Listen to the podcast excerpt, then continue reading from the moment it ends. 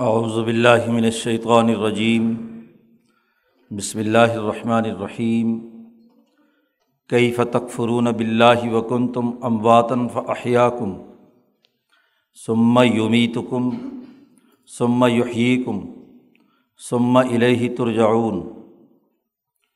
والذی خلق لکم ما فی الارض جميعا ثم استوى الى السماء فسواهن سبع سماوات۔ وہ بک الشعین علیم۔ صدق اللہ العظیم۔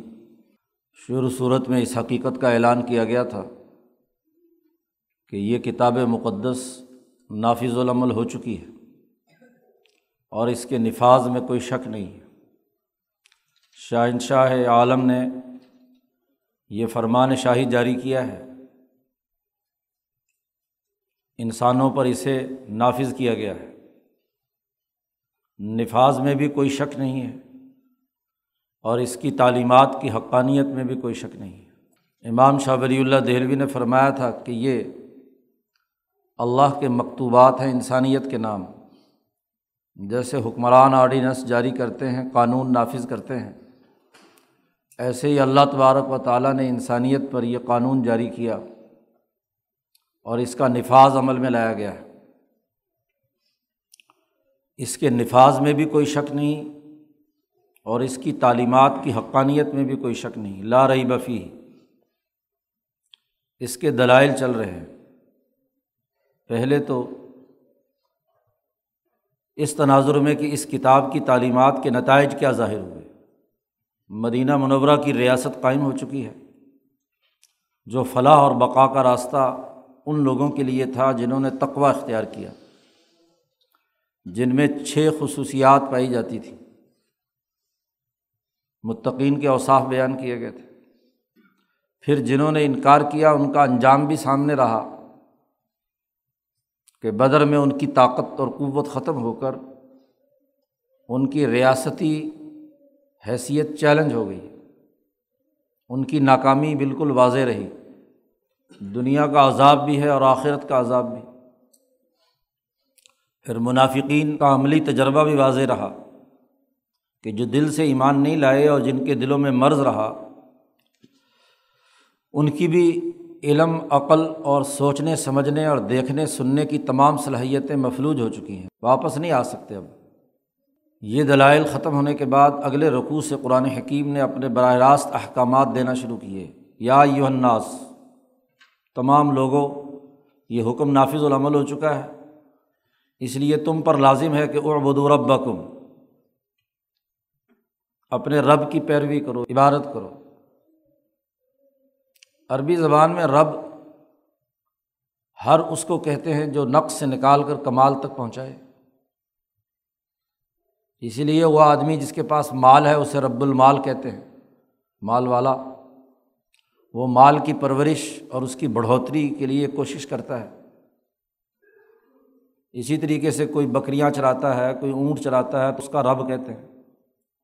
کوئی تعلیم و تربیت دیتا ہے تو وہ تعلیم و تربیت کا رب، تعلیم والا ہے۔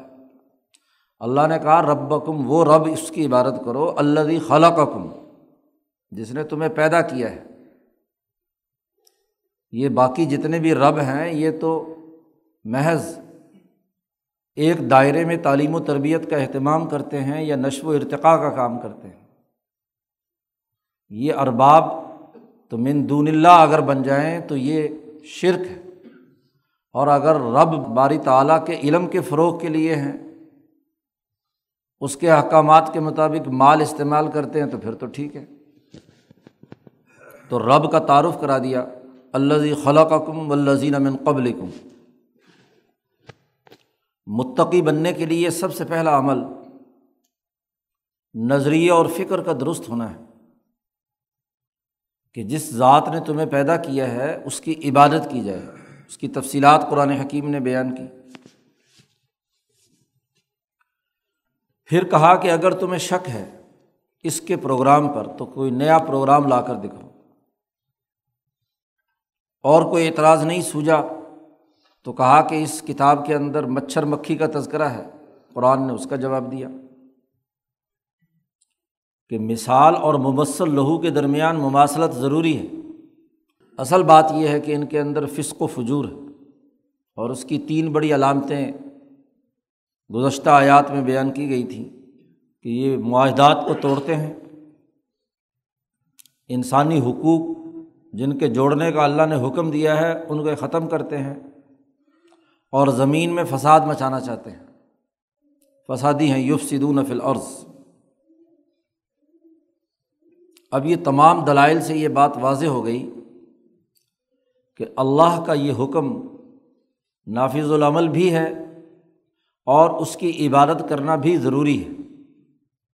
ان تمام دلائل کے بعد اللہ نے ایک سوال کیا ہے۔ کئی فتق فرون بلّہ تم کیسے اللہ کا انکار کر سکتے ہو؟ تمہیں کیسے اللہ کا انکار کرنا چاہیے؟ کوئی دلیل ہے؟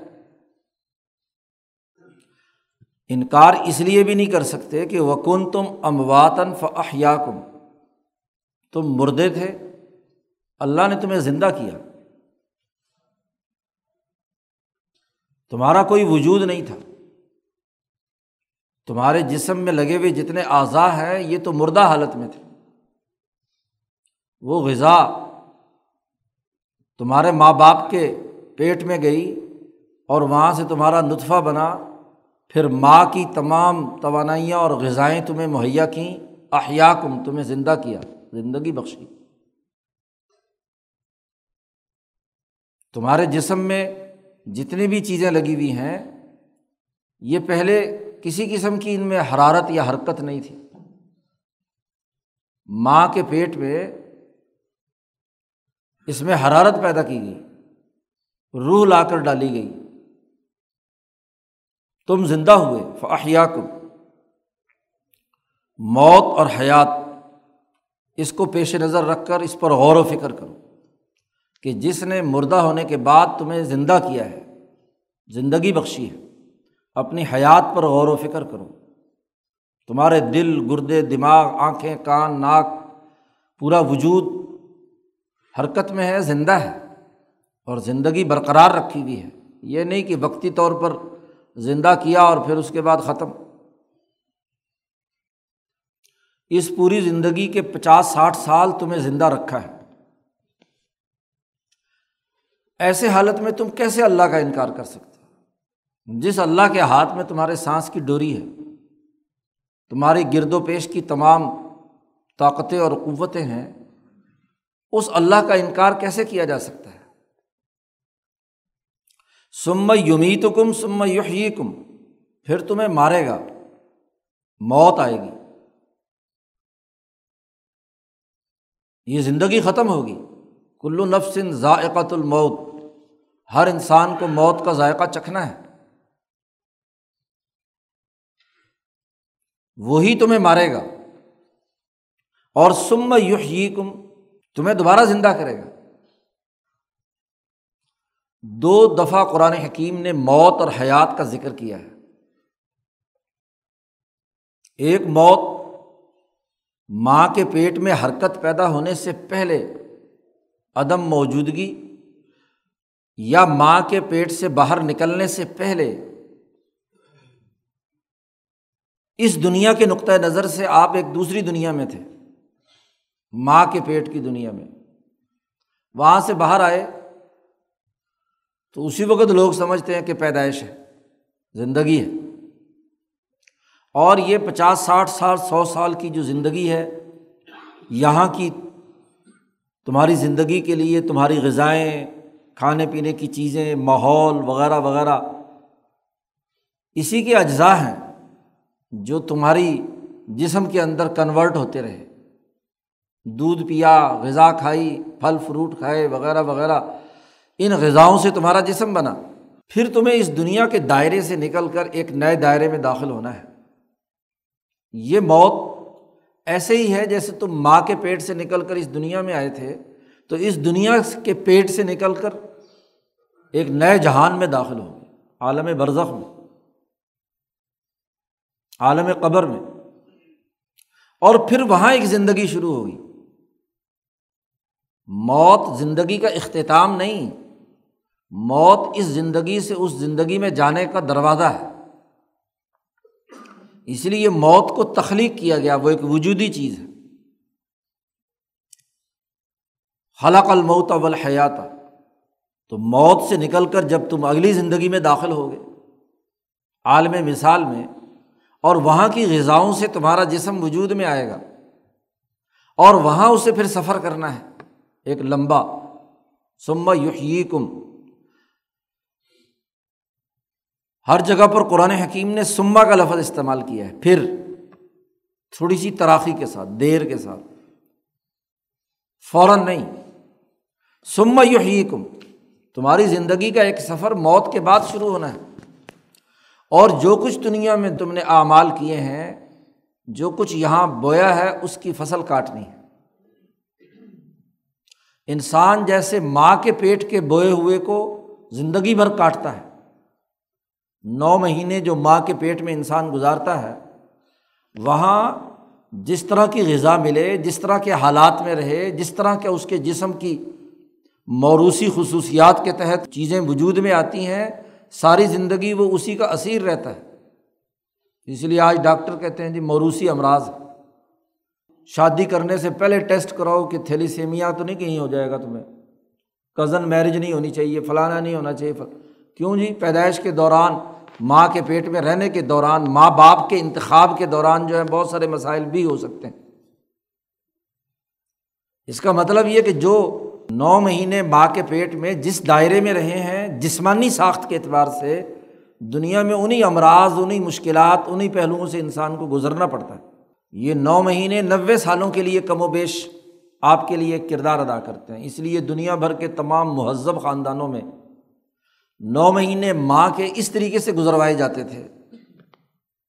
ماں کے آرام و سکون کا لحاظ، اس کی خدمت اور اس کے ذہن میں بھی اعلیٰ خیالات، تعلیم و تربیت کا اہتمام بزرگوں کے یہاں تو تلاوت، ذکر ماں ہر وقت کرتی رہتی تھی۔ غذا جو ہے وہ عمدہ ترین اس کے لیے دی جاتی تھی تاکہ بچے کی جسمانی ساخت جو ہے وہ اچھی اور عمدہ بنے۔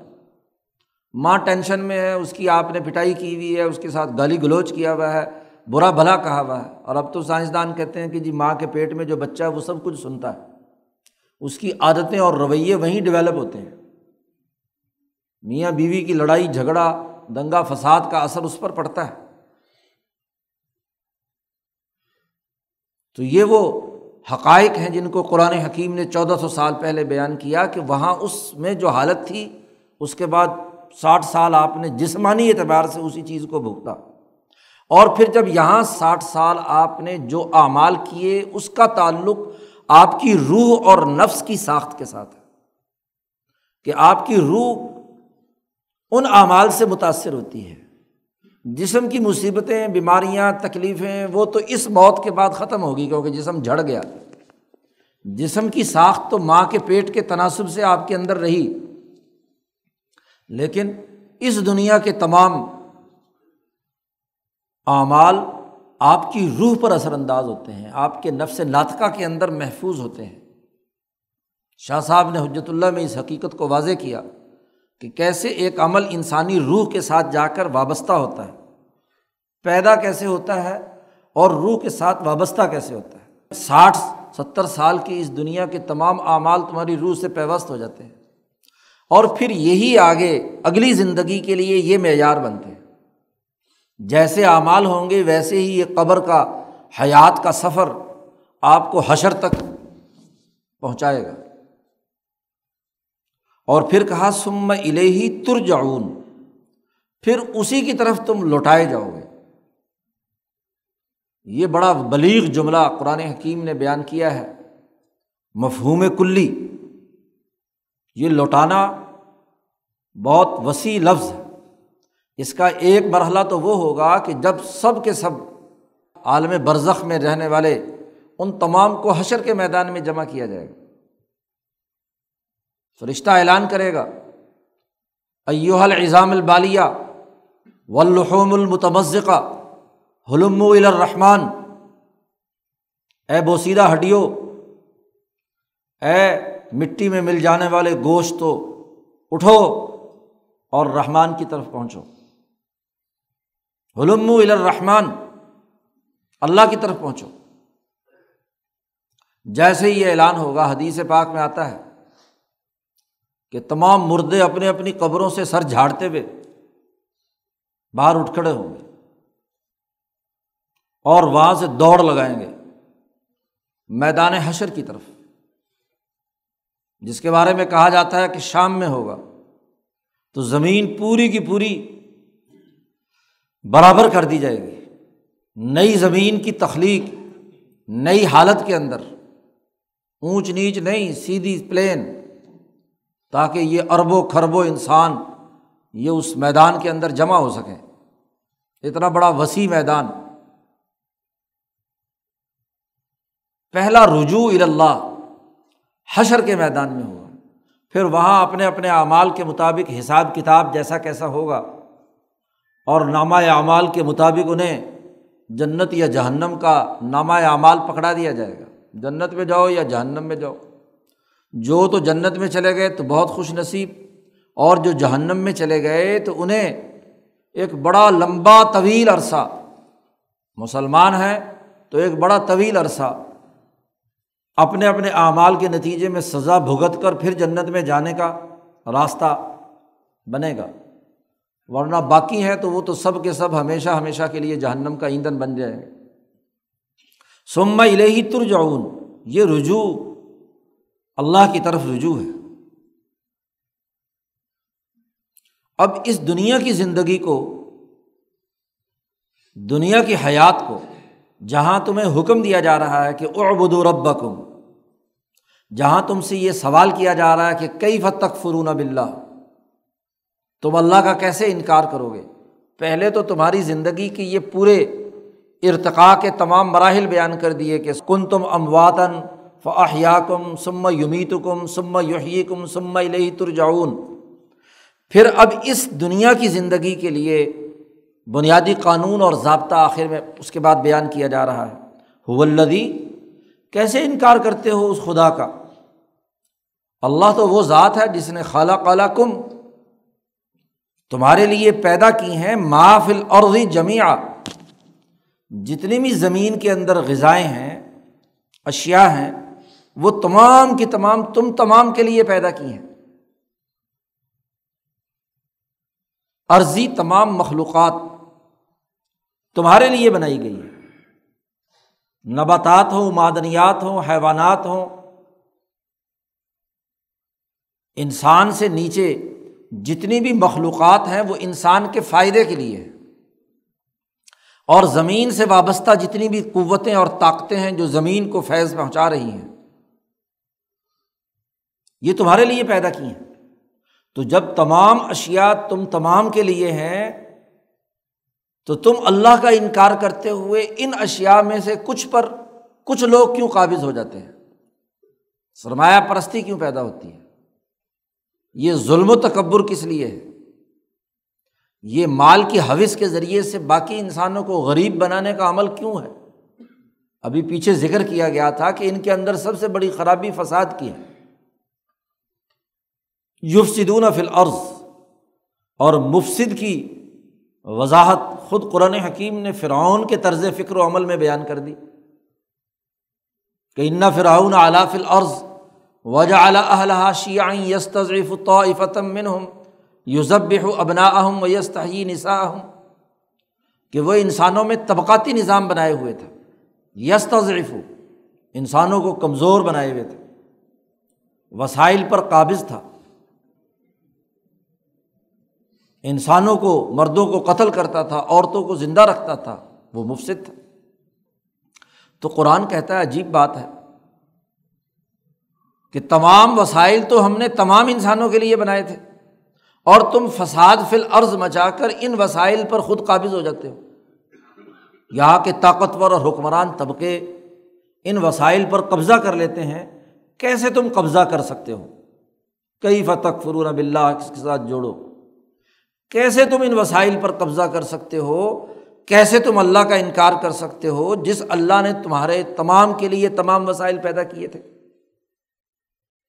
خالہ کالا کم کم جمع ہے۔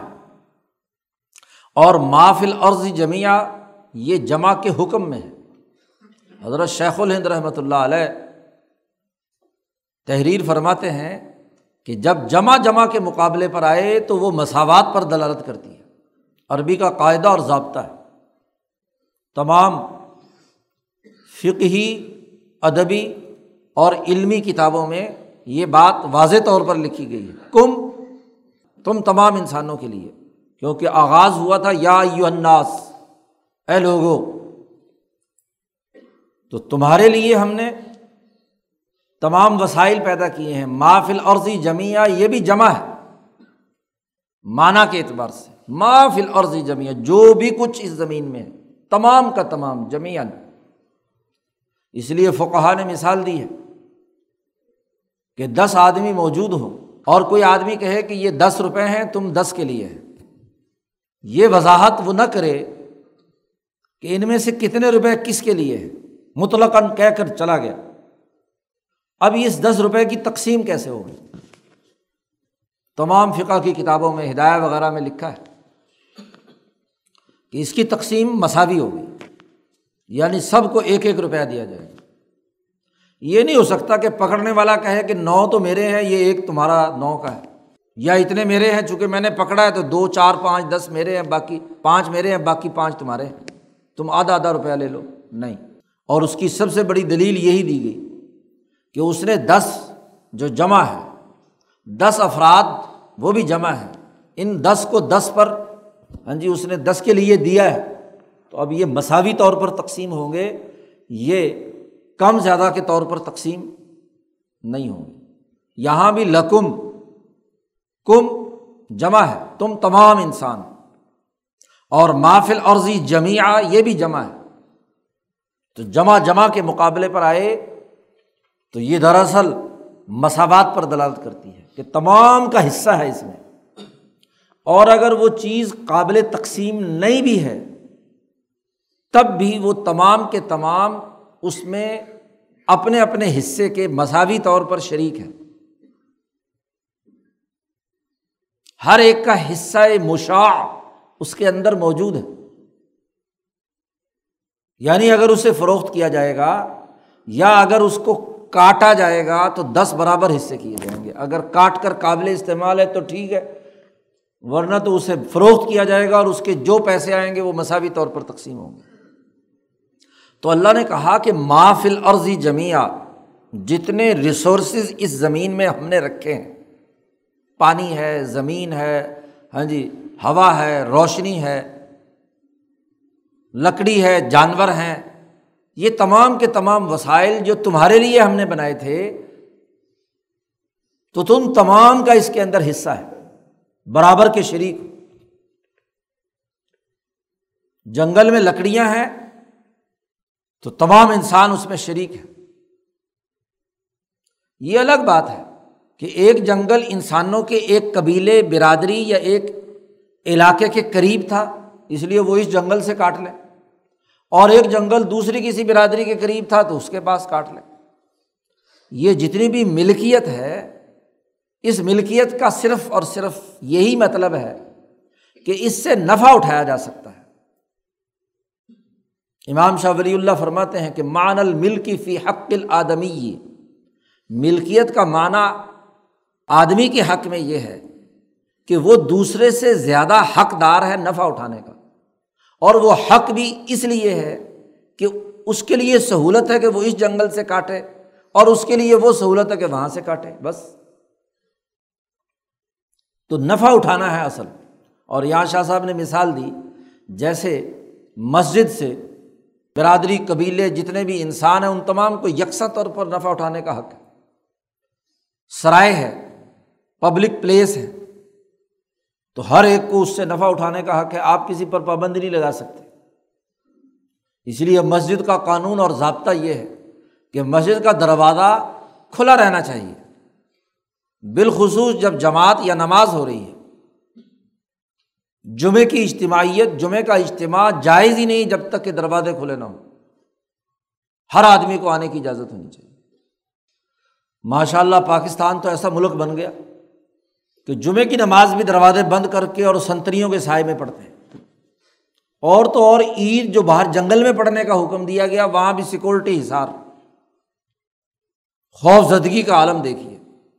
جس مسجد اور جس نماز کے لیے ہر آدمی بلا تکلف آ سکتا تھا۔ پابندی لگانا اس جمعے کی حیثیت کو مشکوک بنا دیتا ہے، اس اجتماعیت کو مشکوک بنا دیتا ہے۔ وہ پابندیاں آج ہم پر مسلط۔ تو وسائل تم تمام انسانوں کے لیے ہیں۔ تمام قدرتی وسائل تمام انسانوں کے ہیں۔ پھر انسان ان وسائل میں جب محنت کرتا ہے کوئی یوٹیلیٹی پیدا کرتا ہے، اب اس کا نفع دوسرے سے زیادہ اس پر حق ہو گیا۔ یہاں سے ملکیت کا آغاز ہوتا ہے۔ تو قرآن حکیم نے یہ بات واضح کی کہ تم اللہ کا انکار کیسے کر سکتے ہو؟ اللہ تو وہ ہے جس نے تم تمام انسانوں کے لیے اس زمین کے تمام وسائل، معاشی وسائل رکھے۔ اور پھر اللہ وہ ہے کہ سمس طبا السمائی فصوا سبا سماوات پھر اللہ نے آسمان کا قصد کیا، ارادہ کیا۔ اور پھر سات برابر کے آسمان بنا دیا۔ سب واہ انہیں ٹھیک کر دیا، برابر کر دیا۔ سات آسمانوں میں تقسیم کر دیا۔ تمہاری زمین کے اوپر سات ایسی توانائی کی لہریں لیئرز بنا دیں کہ جس کے نتیجے میں تمہارا یہ زمین پر تمام وسائل بھی اور تم بھی محفوظ زندگی بسر کر سکتے ہو۔ یہ ساتوں آسمان بہت سارے ہیں۔ ایک سات آسمان سورج کے ساتھ جو سات سیارے ہر ایک کی اپنی اپنی توانائی کا دائرہ موجود ہے۔ وہ اپنے محور پر کل فی فلکی یس بہون ہر ایک اپنے اپنے مدار میں گردش کر رہا ہے۔ اور وہاں سے وہ ایسی ریڈیئیشن خارج کرتا ہے۔ جو قرۂۂ عرض پر بسنے والوں کے لیے مفید ہوتی ہے ان کی بقا کے لیے ناگزیر اور ضروری ہیں۔ اگر یہ ساتوں سیارے سورج سے لے کر باقی تمام کے تمام یہ اپنی گردش روک دیں، یہ اپنی قرۂۂ عرض پر ریڈیئیشن پھینکنا بند کر دیں، تو یہ قرۂۂ عرض اس قابل نہیں ہے کہ آپ رہ سکیں۔ سورج کی اگر روشنی نہ آئے، تو برف میں ٹھٹر کر زندگی جو ہے وہ موت کا شکار ہو جائے گی۔ اور پھر یہ سورج، چاند، ستارے، یہ تو ایک سرکل ہے سات کا۔ اس سے اوپر پتہ نہیں کتنی کہکشائیں اور کتنا نظام آج ہم نے دریافت کر لیا۔ اور یہ تو وہ ہیں جو ہماری دوربینوں یا خوردبینوں سے نظر آ گئے۔ سات کا دائرہ۔ اس سے اوپر ورا الورا۔ اللہ کے کتنے آسمان ہیں یا کتنی توانائیوں کے دائرے۔ تو سینکڑوں ہو سکتے ہیں۔ جب کروڑوں اربوں کھربوں کہکشائیں ہیں اور ہر ہر کہکشاں میں دو سو ارب کے قریب سورج ہیں اور ان سورجوں کے ساتھ گردش کرنے والا پورا نظام شمسی اور عرضی اور تمام ستاروں کا نظام موجود ہے تو یہ تو پتہ نہیں کتنے ہو سکتے ہیں۔ اب انسان کے سامنے ایک قاعدہ کلیہ کے طور پر رکھ دیا کہ تمہاری پہنچ جتنی ہے، ایک دیہاتی کی پہنچ جہاں تک ہے، وہ وہاں تک ان سات آسمانوں کو سمجھ لے۔ اور ایک اعلیٰ درجے کا جو دیکھنے والا ہے جی اس کی جہاں تک پہنچے، وہ اس کو دیکھ لے۔ اور جو سائنسدان اور حکمہ خوردبین، دوربینوں سے دیکھنا چاہیں، وہ اپنے اس دائرے تک پہنچ جائیں۔ اور امبیا علیہم السلام جو اعلیٰ ترین درجے پہ جنہیں معراج کرائی گئی، وہ اس درجے میں ان روحانی اور جسمانی آسمانوں کو دیکھ لیں جن کے دروازوں سے گزر کر رسول اللہ صلی اللہ علیہ وسلم معراج کی رات گئے تھے۔ مولانا سندھی یہی کہتے ہیں۔ کہ قرآن حکیم کی آیات مفاہیم کلیہ رکھتی ہیں اور ہر مفہوم کلی کے سینکڑوں ہزاروں لاکھوں افراد ہو سکتے ہیں۔ جیسے انسان ایک کلی ہے، تو لاکھوں، کروڑوں، کھربوں انسان، اربوں، کھربوں انسان اس مفہوم کلی کے افراد ہیں۔ تو قرآن جامع بات کرتا ہے۔ اس کو کسی ایک دائرے میں بند کرنا، یہ اگر اپنی علمی سطح کا اظہار ہے تو درست ہے۔ لیکن اسی ہی کو سمجھ لینا کہ یہی ہے سب کچھ، یہ غلط ہے۔ اس کے بہت سارے افراد ہو سکتے ہیں۔ تو اللہ نے ان آسمانوں کا نظام بنایا تاکہ تمہاری زندگی اس عرض پر محفوظ طریقے سے بسر ہو۔ تو جس نے تمہیں پیدا کیا، زندہ رکھا، اور زندگی اس لیے ہے کہ زمین کے وسائل رکھے جو تم کھاتے ہو۔ اور زمین کے وسائل تب تیار ہوتے ہیں جن پر چاند کی چاندنی پڑتی ہے، سورج کی گرمی پڑتی ہے، باقی سیارات کے اثرات اور ہاں جی نتائج پڑتے ہیں، جس کی وجہ سے یہ فصل پکتی ہے، کھانے پینے کی چیز تمہارے لیے بنتی ہے، اس لیے تم زندہ ہوتے ہو۔ اور چونکہ اس کائنات کا پورا احاطہ نہیں کیا جا سکتا، اس نے تمہارے لیے یہ سب کچھ بنایا۔ پھر کئی فتق فرون بلّہ ہی کیسے تم اللہ کا انکار کرتے ہو؟ وہ بک الشعی ان علیم۔ حالانکہ وہ ہر چیز کو جاننے والا ہے۔ کوئی شے ایسی نہیں جو اس کے دائرۂ علم سے باہر ہو۔ تو جب کائنات کی یہ تمام چیزیں اس کے دائرۂ علم میں ہیں، تو تمہارے دل میں جو چور چھپا ہوا ہے منافقت کا، تم جو کفر اختیار کرتے ہو، تم جو فساد فی العرض مچاتے ہو، تم جو انسانی حقوق توڑتے ہو تم جو انسانی معاہدات کو توڑتے ہو وہ بھی جانتا ہے۔ واہ بک الشعین علیم حکم دیا گیا تھا آغاز میں، یا رب اپنے رب کی عبادت کرو۔ اس عبادت کی وجہ یہ بھی ہے کہ وہ بک الشعین علیم علیم بک الشعین ہر چیز کو جاننے والا ہے۔ اور اگر کسی کو یہ پتہ ہو کہ جو حکومت ہے اس کو میری ہر ہر حرکت کا علم ہو رہا ہے۔ جس حکومت کا کوئی قانون اور ضابطہ نافذ العمل ہو چکا ہو اور پتہ ہو کہ اس کی سی آئی ڈی کے بندے، اس کے کیمرے، اس کی نگرانی کا نظام ایسا ہے کہ میں جو حرکت بھی کروں گا وہ حکومت کے علم میں آ جائے گی اور حکومت کے حکم کی خلاف ورزی کی تو مجھے سزا ملے گی۔ تو کوئی آدمی جرم کرتا ہے؟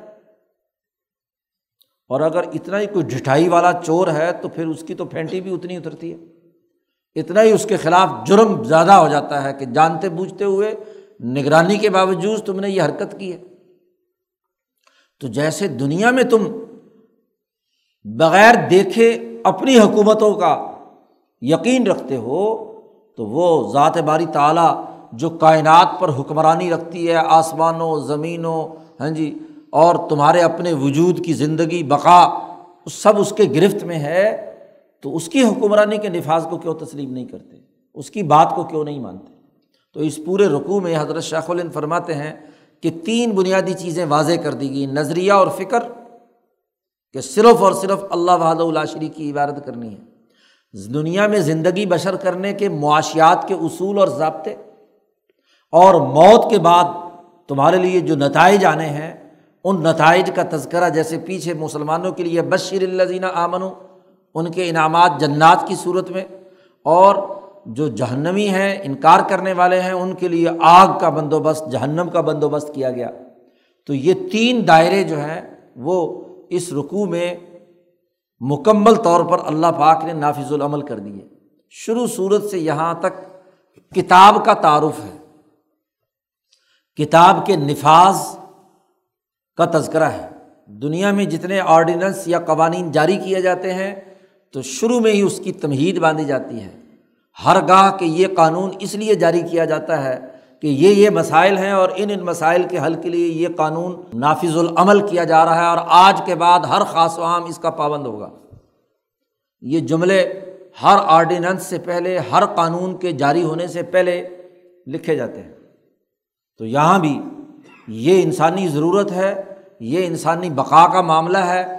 اس لیے یہ قانون نافذ کیا گیا ہے، ذالک الکتاب لا رئی بفی ہی اور یہ کتاب ایسی ہے جو ہر خاص و عام پر نافذ العمل کر دی گئی۔ یا یو سعبد رب کم اس کا نفاذ تمام پر ہوگا، اور یاد رکھو، جو اس کی خلاف ورزی کرے گا، اس کو سزا دی جائے گی، جو اس کو بات کو مانے گا، اس کو انعام دیا جائے گا، اور حکومت تمام کی کڑی نگرانی کر رہی ہے۔ یہ ہر قانون سے پہلے ابتدائی بنیادی دفعات ہر حکومت کی طرف سے جاری ہوتی ہیں۔ آدم سے لے کر اب تک تو قرآن حکیم نے اسی انداز کو اختیار کیا یا قرآن حکیم کے انداز کو قانون سازوں نے اختیار کیا۔ تو یہ بنیادی قانون یہاں سے بیان کر دیا۔ اس کے بعد سے اصل کتاب شروع ہو رہی ہے۔ اور یہ کتاب کی ترتیب بھی وہی رکھی گئی جو ترتیب پچھلی کتب سابقہ کی ہے۔ تورات کا آغاز بھی پیدائش آدم سے ہے۔ انجیل کا آغاز بھی کتاب پیدائش سے ہے۔ آدم کی پیدائش کا تذکرہ ہے۔ وہاں سے سلسلہ شروع ہوتا ہے۔ اسی پر بنیاد رکھی جاتی ہے۔ تو قرآن حکیم نے بھی ابتدائے آفرینت سے پیچھے ذکر کیا تھا کہ تمہیں پیدا کیا۔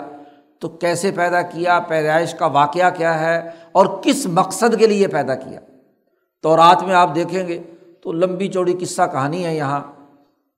یا تو تحریف کے ذریعے سے انہوں نے داخلیں کی ہیں، یا ممکن ہے کہ شروع میں اسی طرح تمام تمام تفصیلات کے ساتھ اللہ نے وہ کتابیں نازل کی ہوں۔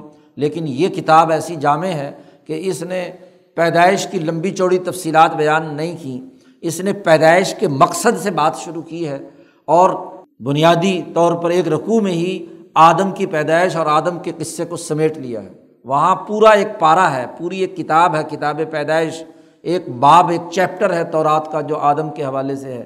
اور یہاں صرف ایک رقوع میں اتنی جامع معنی، جتنا قانون جامعت والا ہوتا ہے، وہ جملوں کی، الفاظ کی بھی اختصار کے ساتھ جامعت کے ساتھ اس کی وضاحت کرتا ہے۔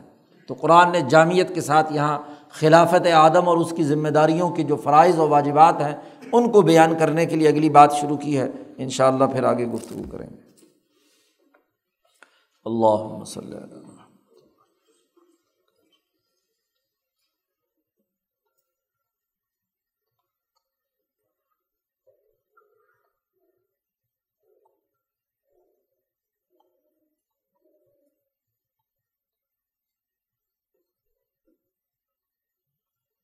اجمعین۔